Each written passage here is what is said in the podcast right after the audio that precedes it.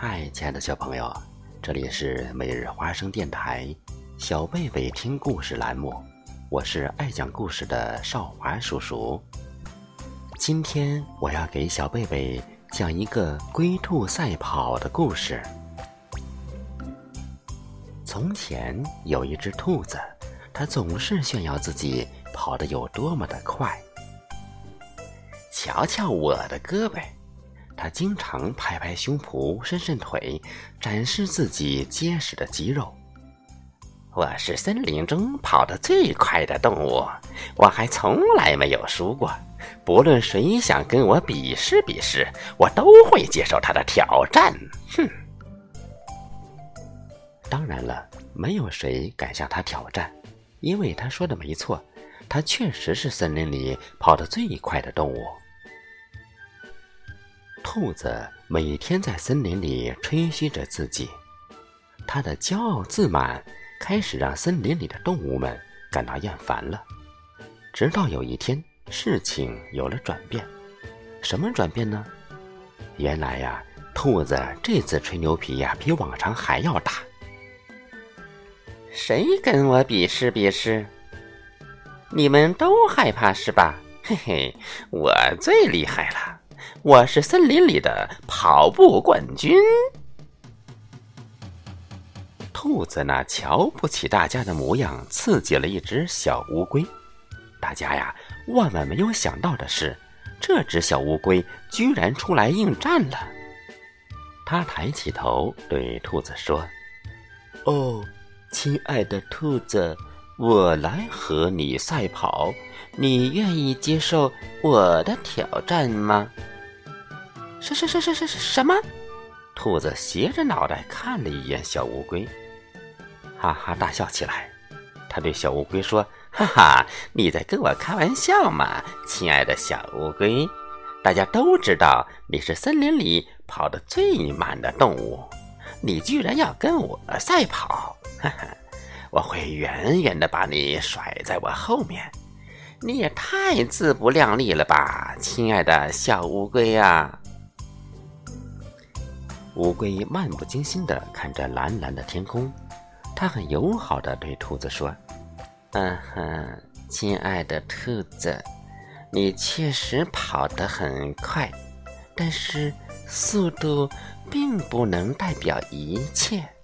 我们为什么不比试一次呢？什么时候你真正战胜了我，你才有资格继续。”在森林里吹牛，怎么样？你敢接受我的挑战吗？你说什么？速度并不代表一切哦，亲爱的小乌龟，你说什么呢？你在跑步比赛中，速度是赢得比赛的法宝，确实很管用。这么简单的道理，你难道不明白吗？亲爱的小乌龟呀，你可太逗了！哈哈哈哈兔子一边嘲笑小乌龟，一边继续哈哈大笑。他笑得简直直不起腰来，而且还双膝跪在地上，拿着自己的拳头击打着草地。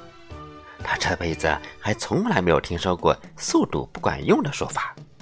在他看来，小乌龟的话简直太荒唐了。但是呢？不管他心里怎么想的，他还是接受了小乌龟的挑战。他很自信地对小乌龟说：“好吧，亲爱的小乌龟，我接受你的挑战。我们明天就比试比试，我要让你看看速度是怎么战胜一切的。我们明天见，嘿嘿。”兔子大笑着回家了。那天晚上。当森林里的动物们都在为明天的比赛准备赛道时，乌龟早早就上床休息了。它这是为了好让自己有充足的体力，明天和兔子赛跑。可是兔子就不一样了，它很自信自己会轻而易举赢得比赛，所以呢，它整个晚上在和他的小伙伴们打拳击，到很晚才休息。因为他坚信，就算自己有那么一点疲劳，也能打败那只在他看来不自量力的小乌龟。第二天一早，森林里热闹非凡，大家都兴奋地聚集在一起，因为谁也没有听过兔子输过一场比赛，而且谁也不会认为小乌龟能战胜风一样速度的兔子。大家心里期待小乌龟能赢得胜利，可是他们明白兔子一直是最快的，所以呢，大家都很好奇比赛的结果，早早赶到比赛场地。大家都在想，到底谁会赢得冠军呢？森林里的动物们一个接着一个都赶到了起跑线附近，等待比赛的开始。小乌龟这时已经在起跑线上就位了，它尽力展示出自己的自信。小乌龟环顾四周，没看到兔子按时到来。正当大家都在寻找兔子的身影的时候，只见兔子忽然匆匆忙忙窜进赛场。兔子骄傲地挺着胸脯，趾高气扬地看着小乌龟，开心地说。早上好，亲爱的小乌龟，我想我会拿下冠军奖杯的。小乌龟很镇定的回答兔子：“早上好，亲爱的兔子，我会努力的跟你赛跑。我们可以开始比赛了吗？”兔子傲慢的扯了扯自己的胡子，说：“哈哈，一切准备就绪，我们开始吧。”这时候，赛场上的动物们都安静下来了，大家等待着比赛开始。小狐狸是本场比赛的裁判，他看着小乌龟和小兔子，一边举起手，一边大声地说：“各就各位，预备，跑！”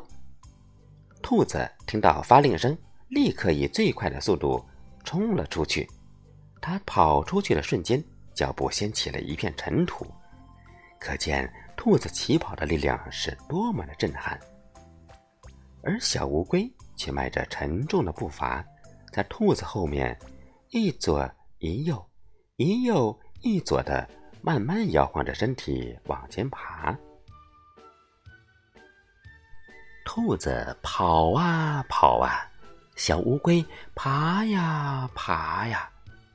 它们之间的距离越来越大，因为兔子确实跑得太快了。这时候呢，兔子稍微一回头，想看看慢吞吞的小乌龟究竟爬到哪里了。当他看到小乌龟已经远远的被自己甩在了后面，于是呢，他自言自语地说：“哈哈，可怜的小乌龟，你这自不量力的家伙，嘿！”居然向我挑战，看看，被我狠狠的甩在后面。